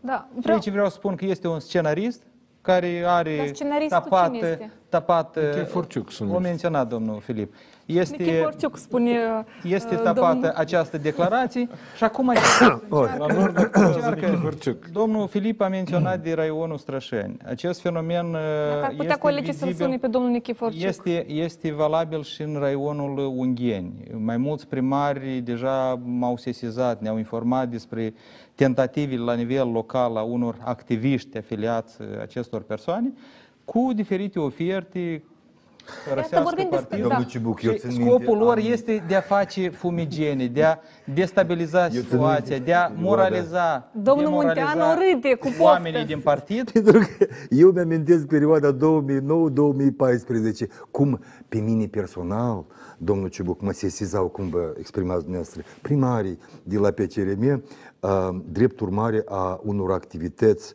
uh, obscure, da, cum se spune, da, exclud, și de prost gust domnul Munteanu. din partea, din Probabil partea unor aceleași- exponenți ai Partidului Democrat în frunte cu așa numitul eh, Barsetca, Costică și restul eh, din, din echipa respectivă. Foarte bine țin minte, zilnic și până seara, cum mă sunau, domnul Tean, ce să facem? Și eu am fost nevoit să, să vin la dânșă, să-i liniștesc, să vorbesc cu Barsetca, să-l liniștesc pe Barsetca și așa mai departe. Eu nu Cinci exclud, ani, domnul aproape Munteanu, șase nu ani la exclud rând. ca astfel de șase fenomen. ani la rând. Dar Așa că dumneavoastră ele nu acum, trebuie acum, perpetuate. treceți Nu prin trebuie experiența perpetuate. altor Totuși partide. oamenii fac. Unul, apropo, și pe meu și așa mai Exact. departe. Și Da? când- când ne vom- Așa că, când- scuzare, asta e Și, uh, situația. Nu, dacă Păi ne nu vom treceau, părăsi de astfel erau de- somați de- să de treacă. Dacă practici. nu treceau, le se deschideau Faptul că s-au dosare comis penale. anumite greșeli în administrative, trecut, penale. ele nu trebuie Eu, perpetuate eu, țin, eu țin în minte continuare. instrumentarul lui oamenii- Plahotniuc, Botnar uh, și restul, restul din gașcă. Deci dosar administrativ, dosar penal, de fapt- eliberare din funcția părinților, Domnul rudelor și așa mai noi- departe. eu cred că Fotografii, noi- bani și așa Noi mai trebuie departe. să spunem De asta trebuie să mulțumesc facem o domnului alt fel de Plahotniuc. politică. Noi trebuie și ceea să- ce ne-am propus noi acum, obiective clare și principii, valori, care trebuie puse la bază. Și nu vom tolera Domnul astfel de Plahotniuc acțiuni. În a caz lichidat contrar, Partidul Liberal viitor mai- Democrat. Sunteți de Noi- civilizat noi A lichidat acum, Partidul dumneavoastră. Democrat, Noi Exact, vorbim și de lichidat alegeri Partidul libere, Comunist, de acum alegeri lichidează independente, Partidul corecte. Socialist. Îi În dorim condițiile domnului în care se Plahotniuc vândă succes stânga în și această dreapta, Noi nu o să activitate. avem niciodată alegeri libere și corecte. Haideți să pornim de la asta. Și îndemnul nostru față de toți, de toți primarii, inclusiv a Partidului Democrat, nu vă lăsați cumpărați, duși cu oferte generoase. Dați să ne păstrăm verticalitatea, având la bază aceste valori și principii Da. la care lucrăm în ultima Haideți- perioadă Mă bine, pentru a nu vă păstra lăsați de data asta, a treia în sau a această patra campanie. oară. Da, domn, domn, doamna Grigoriu. Vă lăsați de Domnul data Ciubuc, domnul Ciubuc, stim, uh, uh, stimați colegi, ca să nu se mai repete lucrul ăsta, pentru Da. că uitați-vă ce s-a întâmplat până acum în toți anii ăștia. Uh, Este ceea despre ce noi vorbim în Parlament și vorbim și în stradă, am vorbit atâția ani, descentralizarea autentică. A noi este o descentralizare mimată. Toți, toți primarii sunt aleși ori pe criteriu politic și ei trebuie să fie fideli partidului și apoi când se întâmplă atât cazuri despre care regretă domnul Ciubuc, uh, care este soluția? Mai întâi, Eu vă spun Propunerea care- platforma a dat-o, Noi domnul avem- Eduard. noi Domnul avem- Eduard, Care e Noi soluția? avem un proiect de lege care, în următorul Parlament, și atât chiar țineam numai decât să aducem vorba despre el, nu, 313 înregistrat în 2020, este vorba despre a lăsa în bugetele localităților noastre cel puțin 25% din taxa pe impozit pe venit a persoanelor juridice. Ce ar Apropo, o însemna idee asta? foarte bună. Asta e proiect, Idee foarte bună. Asta este un proiect al nostru care noi nu am, nu, nu Foarte noi l-am bună înregistrat idee. în 2020, dar nu am reușit să-l... Pentru că socialiștii au făcut capricii, șorul au că făcut doar capricii și problema așa nu- mai departe. problema- Unicul da. lucru, și mai avem încă un proiect, la fel de m, bun, care înseamnă resursele naturale, care să uh, ridice um, uh, bugetele locale, astfel încât primarul să nu mai depindă de oricine care vine, să nu aibă criteriul ăsta politic uh, prin care el trebuie să Localitățile fie. unde sunt... uh, Vorbiți? De aceea, Vorbiți de zăcăminte? Nu, da, Vorbiți de da, zăcăminte? de zăcăminte. Aici, aici nu, Asta nu e așa de asta simplu asta e totul. alt, asta e alt. Proiectul E o a fost chestie mai votat- sofisticată. Asta a fost votat să în mergem lectura de proiect. Noi întâia. vorbim de o într-o lectură, situație Da, în cu lectura primarii. întâia și asta e cu totul altă situație cu domnul Ciubuc. Dar, uh, e, să știți, Dar eu vorbesc e o de- chestie despre complexă. proiectul care ar însemna 25%. Și mai mult decât atât, eu vreau să vă spun că în 2019 noi am făcut primul, prima etapă a acestei, acestei descentralizări așa cum noi vedem. Prima etapă asta a însemnat un proiect care a permis ca toate uh, impozitele persoanelor fizice uh, să rămână în bugetele locale. Și asta știți cu cât a ridicat? Cu circa 700 milioane lei a ridicat bugetele locale. Iată, a doua etapă a descentralizării pe care noi o propunem va aduce, va ridica cu circa un miliard de lei bugetele Da, locale. da, și, pentru- atunci, Doamna Inga, dar și atunci dumneavoastră- nu uităm, nu uităm din frățiri. Pentru că România acum este predispusă să ajute, să ajute Res- Republica Moldova și având în vedere faptul că este deschiderea și guvernul României și proiectele cu care am discutat, inclusiv la Ministerul Agriculturii și Dezvoltării Regionale din uh, România, tot ce trebuie să facă primarii no- noștri este, unul, să se învețe să-și caute o echipă care să scrie proiecte bune, să aplice și să aibă această este calea pe care a mers siguranță, România. descentralizare. Noi avem Descentra- foarte mult Dacă stimularea iau, fondurilor dacă proiecte iau și mai- atrag Doamna foarte Inga. mult. eu sunt de acord, dar sunt Chestia mulți asta- primari care eu am văzut, sunt mulți primari care eu am văzut, care vin uh, la ușile anumitor pe- uh, partide și Perfect. dați-ne bani. Așa e. Însă, însă propune, ide, ideile pe care le-ați, le-ați prezentat sunt foarte bune, însă ele vin să conserveze într-un fel sau altul situația actuală. Da, ele vor mări uh, vi- deci veniturile respectivelor primării, însă problema doar- Serviciile, da, digitalizarea problema, serviciilor, problema aducerea la majoră, oameni. Asta e- asta, noi nu e o întreb solu- te-am asta nu e o pus. soluție Corect, corect, fundamentală. corect. Soluția Păi nu, fundamentală uitați-vă, noi este, trebuie- noi avem este ca câteva proiecte. Noi respectivele, vorbim și de bazinele respectivele acvatice. Venituri locale și să de fie anumite mari. servicii noi vorbim care trebuie Doamna să fie Di- transferate doamna în Inga. primării. Deci eu v-am zis, Doamna de Inga. exemplu, doar a unui proiect. Dar pentru Eu noi, l-am platforma, auzit da, și l-am descentralizarea susținut. este... Eu de altceva vorbesc. Însă, uh, uh, uh, vorba trebuie, adică abordarea trebuie să fie mai fundamentală. Pentru că uh, e una când primarul, spre exemplu, se bucură sau, mă rog, uh, beneficiază de, de un venit mai, de o pondere mai mare în cazul unor venituri actuale și alta când el se bucură de o pon- primărie, eu am în vedere, sau unitate administrativ-teritorială, de, o- de o pondere, de aceeași pondere în venituri mai mari. Pentru asta, noi Guvernul central trebuie să fie cu proiecte ancoră, Dar cu proiecte regionale continuăm- care creează ce? Poluri de dezvoltare. Domnul Munteanu. Înțelegeți? Pentru că am vorbit despre diasporă, uh, domnul Veceslav Ioniță, expert IDIS Viitor, a făcut niște calcule și ne este cu noi în uh, legătură directă prin Skype. Uh, Domnul Ioniță, bună seara! Bună seara! Domnul Ioniță, vreau să ne spuneți despre, pentru că am văzut această analiză a dumneavoastră, ne așteptăm uh, la scrutinul din 11 iulie la o mobilizare mai mare decât la uh, prezidențiale?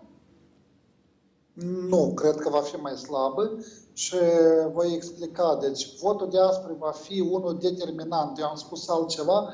Deci, în prezent, cred că pentru prima dată diaspora va de, cel mai probabil va decide configurația eh, majorității parlamentare și voi explica toate calculele mele ca să fie clar pentru toți cei de acasă care ne ascultă. Haideți să începem la ce că noțiunea diaspora nu este corectă, o folosesc eu și o folosesc toți din Moldova. De fapt, noi avem cetățenii Republicii Moldova, De cu acord, viză da. de reședință în Republica Moldova, care temporar se află pe hotărârile țării. Deci ei sunt cetățenii ai Moldovei, nu le-a luat nimeni dreptul de vot, ei sunt înregistrați în Moldova, numai că temporar se află pe hotărârile țării. Deci, ca să aflăm care va fi impactul lor, în primul rând trebuie să știm cât sunt ei acolo, cum votează ei și e, nu cum votează preferințele politice, dar cum vor veni la vot. Noi avem deja 10 scrutini electorale unde avem datele exacte cu diaspora. Dacă am avea 100 de scrutini, ne-ar fi cu mult mai ușor să facem calcul, dar și 10 ne permite să facem calcul. În primul rând, câți cetățeni ai noștri pe hotare cu drepturi de vot avem noi? Conform estimărilor că și calculele noastre, bazate pe datele Biroului Național de Statistică și bazate pe patru sondaje economice realizate timp de patru ani de zile de către IDIS Viitor, noi estimăm că în prezent cei aflați pe hotare cu dreptul de vot sunt cel puțin 840.000. Deci ăștia sunt cei care sunt mai mult de 12 luni. În afară de aceasta mai sunt și oameni cu pe scurtă durată care merg câteva luni de zile. Deci noi vorbim de cei care practic sunt stabiliți pe hotare. Și acesta este un moment interesant. De la legile parlamentare trecute, numărul alegătorilor din țară a scăzut cu 60 de mii, iar numărul alegătorilor din diaspora, cum spunem noi, a crescut cu 70 de mii. Poate să apară întrebarea de 70 dacă numai 60 a scăzut din țară. Noi mai avem 10.000 de persoane, sunt tineri care au intrat în vârsta de alegeri, deci au intrat, iar slava Domnului bătrânii nu au murit. Deci la noi cumva se întâmplă că cei care intră în vârsta cu dreptul de alegeri este mai mare până ci decât cei care pleacă în sens care au decedat. Și în felul acesta noi avem și o creștere a numărului de alegători și foarte multe lume se revoltă. De unde avem noi alegători? De unde avem noi alegători? Și el răspund simplu. Oamenii buni, în țară au rămas doar 2 milioane și 40 de mii de alegători. Dar avem 840 de mii de alegători aflați peste hotare și mai avem 280.000 de alegători din stânga Nistrului care sunt cetățeni ai Republicii Moldova cu toate drepturile de vot. Să ne întoarcem la diaspora. Diaspora în Republica Moldova, după cum am spus, noi avem în uh, ultimele 10 scrutinii electorale, nu sunt foarte multe, nu iau după numărul de vot, dar deja putem spune trei concluzii în privința diasporei. Știți când sunt ei acolo și câți au venit la votare, noi putem, spun, putem spune, estima gradul de mobilizare a lor. Deci, prima constatare care o facem este că gradul de mobilizare sau gradul de implicare în viața politică a celor plecați pe hotare în ultimii 15 ani a crescut puternic. Dacă în anul 2005 doar 6,4% din cei aflați pe hotare au mers la urne de vot, în, la alegerile prezidențiale au mers 32%. Deci, practic, de 5 ori mai mult au gradul de implicare fost. Asta este prima concluzie. Doi, la alegerile prezidențiale, prezența diasporii este cu mult mai puternică decât la alegerile parlamentare. Dacă în interiorul țării situația este diametral opusă, oamenii vin mai mult la alegerile parlamentare decât la alegerile prezidențiale, atunci în exterior situația este inversă. Și de aceea noi nu putem pretinde că diaspora va veni ca și în turul 2 la alegeri prezidențiale din simplu motiv că la parlamentare prezența lor este mai slabă. Și trei, chiar dacă la parlamentare prezența diaspora este slabă și în alegeri parlamentare din 2010 doar 10% din ei au venit, totuși noi am observat că în două alegeri parlamentare anticipate, prezența diasporei a fost mai puternică decât alegerile ordinare din perioada imediată sau precedentă sau după. Deci, și aceste trei concluzii. Că, la, că în prezent crește implicarea politică a diasporei, doi, în anticipat ei participă mai activ decât în alegerile ordinare și ținând cont că la parlamentare ei participă mai slab decât la prezidențiale, ă, estimările mele se bazează că în prezent noi vom avea de la 17 până la 20% din diaspora la alegeri, posibil să avem și 23%, dar asta dacă va fi un antagonism extrem de mare aici, dacă, dar el este deja dacă va fi o luptă dură, atunci e posibil diaspora să mobilizeze și mai mult și aceasta înseamnă că noi vom avea de la 140 până la 170 de mii de persoane cu probabilitate mai ridicată 170 de mii sau teoretic posibil și 195 de mii. Va fi cu mult mai puțin decât la prezidențiale, dar cu mult mai mult decât la parlamentare. Dar mobilizarea de stânga Nistrului? La ce să ne așteptăm? Cei din stânga Nistrului ei vin, cred că maximum vor fi 35 de mii. În stânga Nistru noi avem două tipuri de alegători. Avem alegători liceieni, profesori, părinții lor, vorbitori de limba română, care sunt integrați în spațiu politic din Republica Moldova și ei vin cu cunoștință de cauză, de regulă votează partide de dreapta, sunt undeva vreo 3-4 mii de oameni care sunt absolut integrați în tot ce înseamnă spațiul politic al Republicii Moldova. Și mai sunt vreo 30.000 de oameni care în electorală sunt mobilizați de câte partidele politice și aduși, hai să voi folosi noțiunea mobilizați de câte partidele politice. Știu că foarte mulți critică acest lucru, dar eu voi spune în felul următor. Dintre lucrurile urâte, modul cum se mobilizează și faptul că noi, măcar așa reușim să, să aducem la votare cam 10% din cei care 15% din cetățenii Republicii Moldova aflați în stânga Nistrului. Deci eu cred că la aceste alegeri din stânga Nistrului vor veni numai mult de 35.000. Capacitatea maximă de mobilizare au fost la parlamentarele din 2019, când au venit 33.000 și cred că acum ar fi posibil să vină în 35.000 și aici vreau să încă o dată să menționez, din aceștia 35.000, 3-4.000 sunt oameni care vin singuri că ei sunt și simt ca cetățenii Republicii Moldova și o parte mare sunt încurajați, mobilizați, să folosesc ce noțiune vreți dumneavoastră. Eu n-aș vrea să dau așa o tentă politică la acest proces, că vreau să păstrez neutralitatea față de toți competitorii electorali.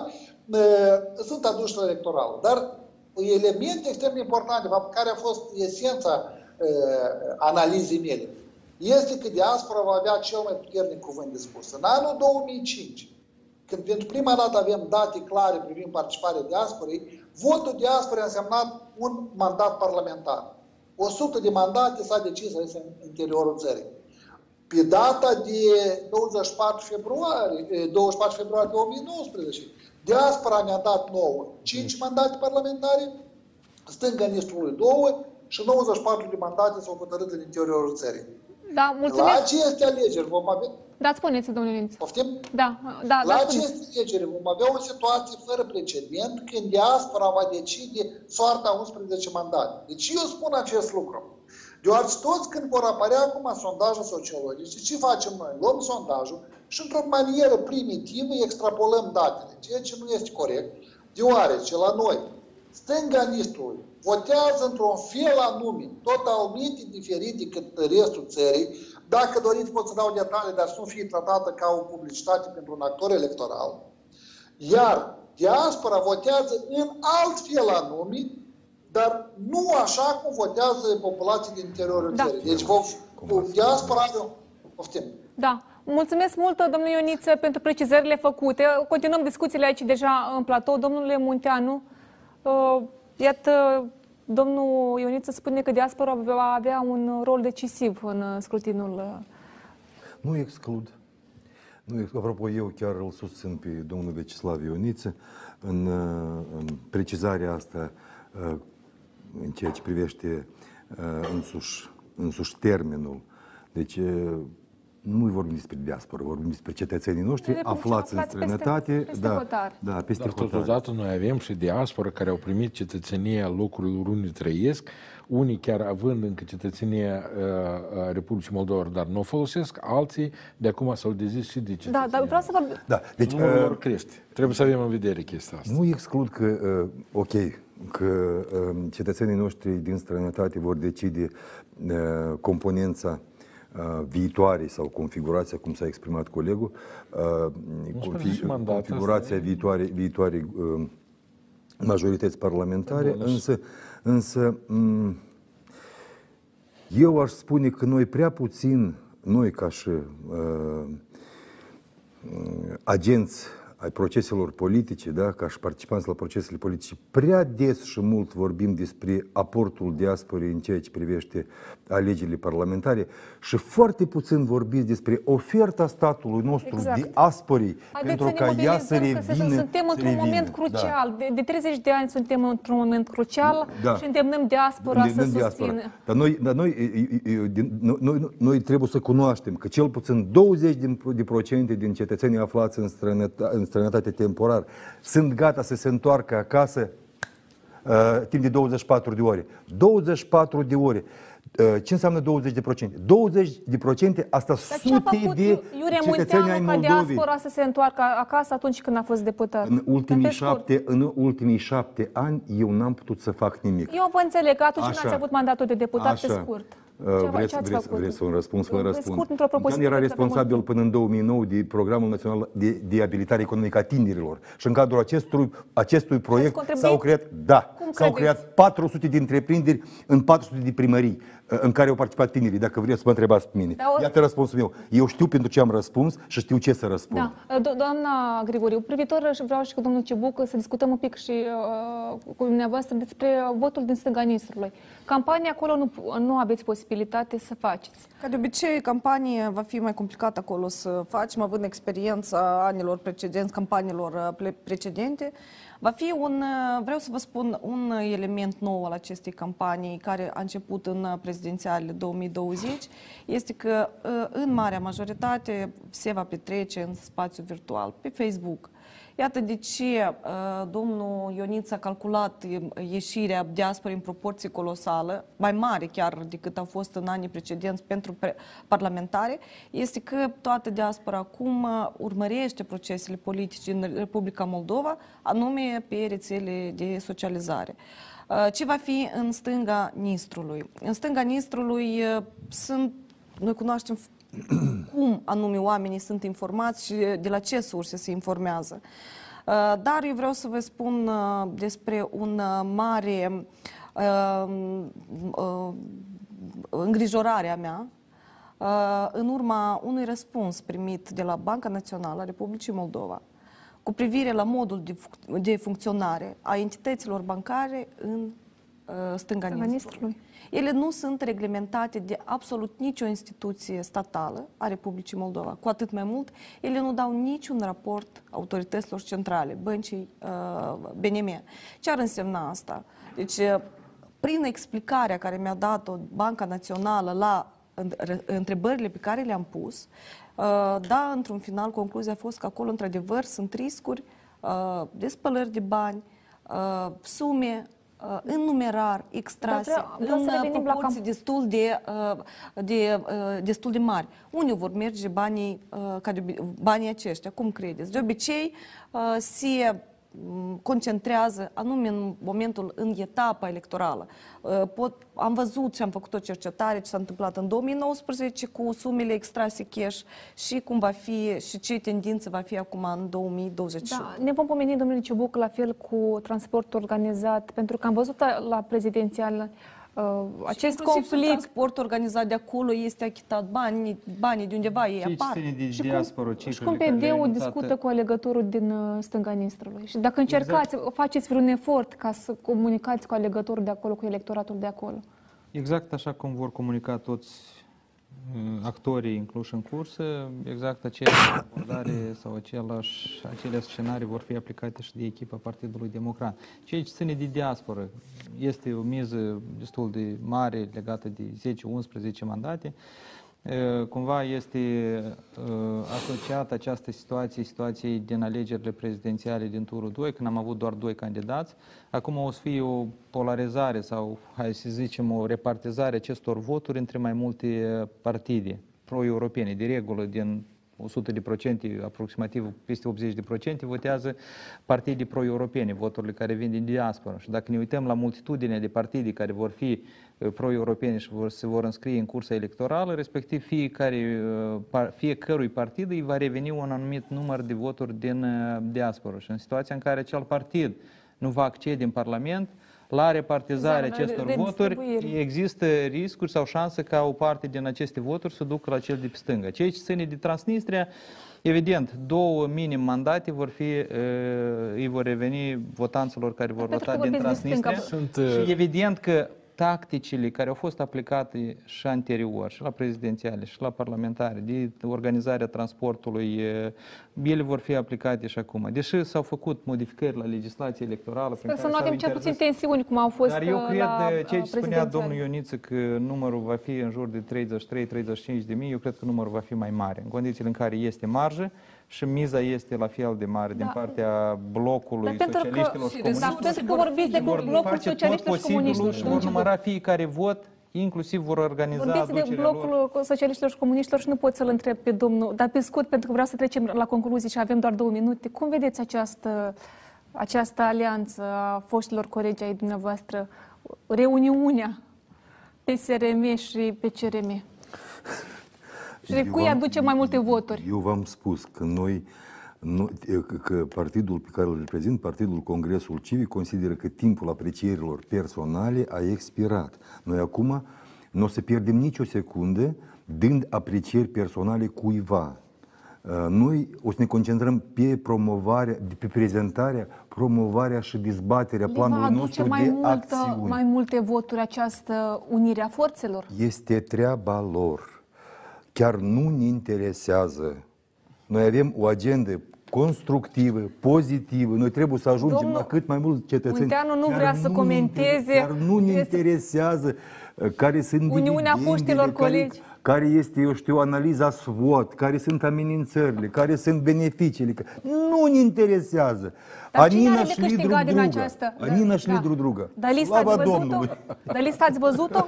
Lista ați văzut-o? Nu ne interesează. La listă, domnul Munteanu spune că nu, nu, nu a, nu a văzut deloc. lista, dar... Eu cred da. că asta a fost așa un act de disperare și uh, este absolut evident că în spatele acestei uh, stă Plahătniuc. Uh, Sunt evidente beneficiile pe care le are Plahătniuc. El își întărește uh, prezența sa în uh, cadrul uh, viitorului Parlament.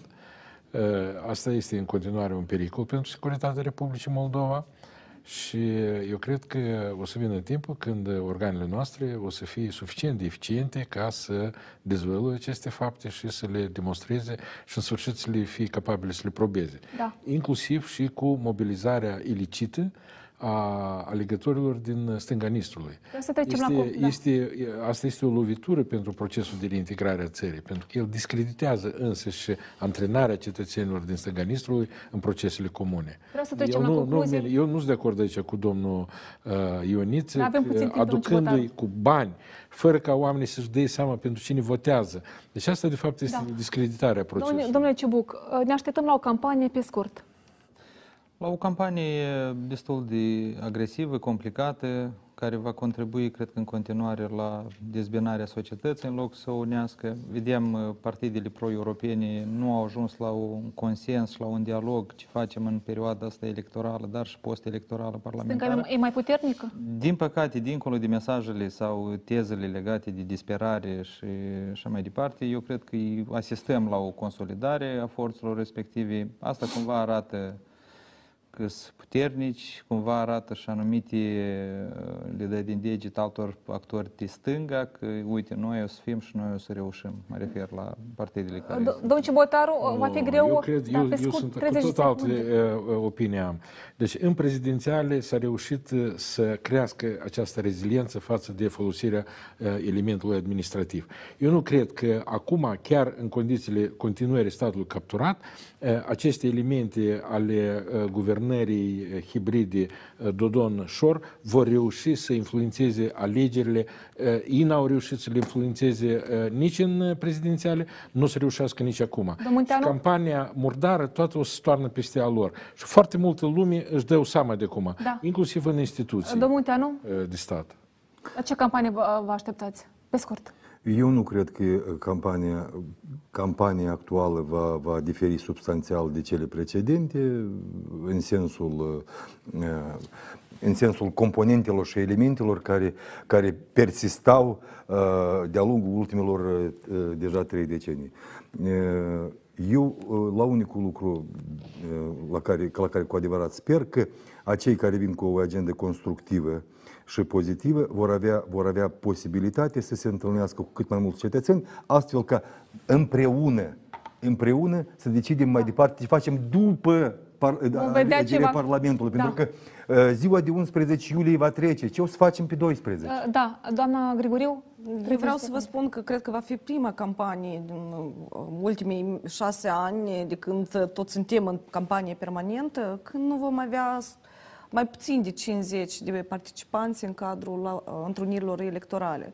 Și asta vreau să vă spun că va fi destul de, m, într-un fel și straniu. Uh, Va fi o campanie care se va duce exclusiv pe um, online, Uh, De aceea va trebui să ne mobilizăm și în această direcție.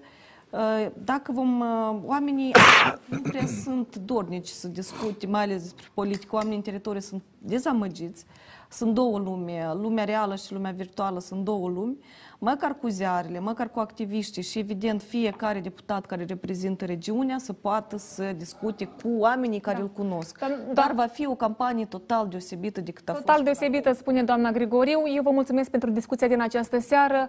Vom vedea care, care vor fi temele campaniei, cum se va desfășura. Vom urmări cu mare atenție noi, jurnaliștii. Vă mulțumesc mult. Doamnelor și domnilor, vă spun la revedere.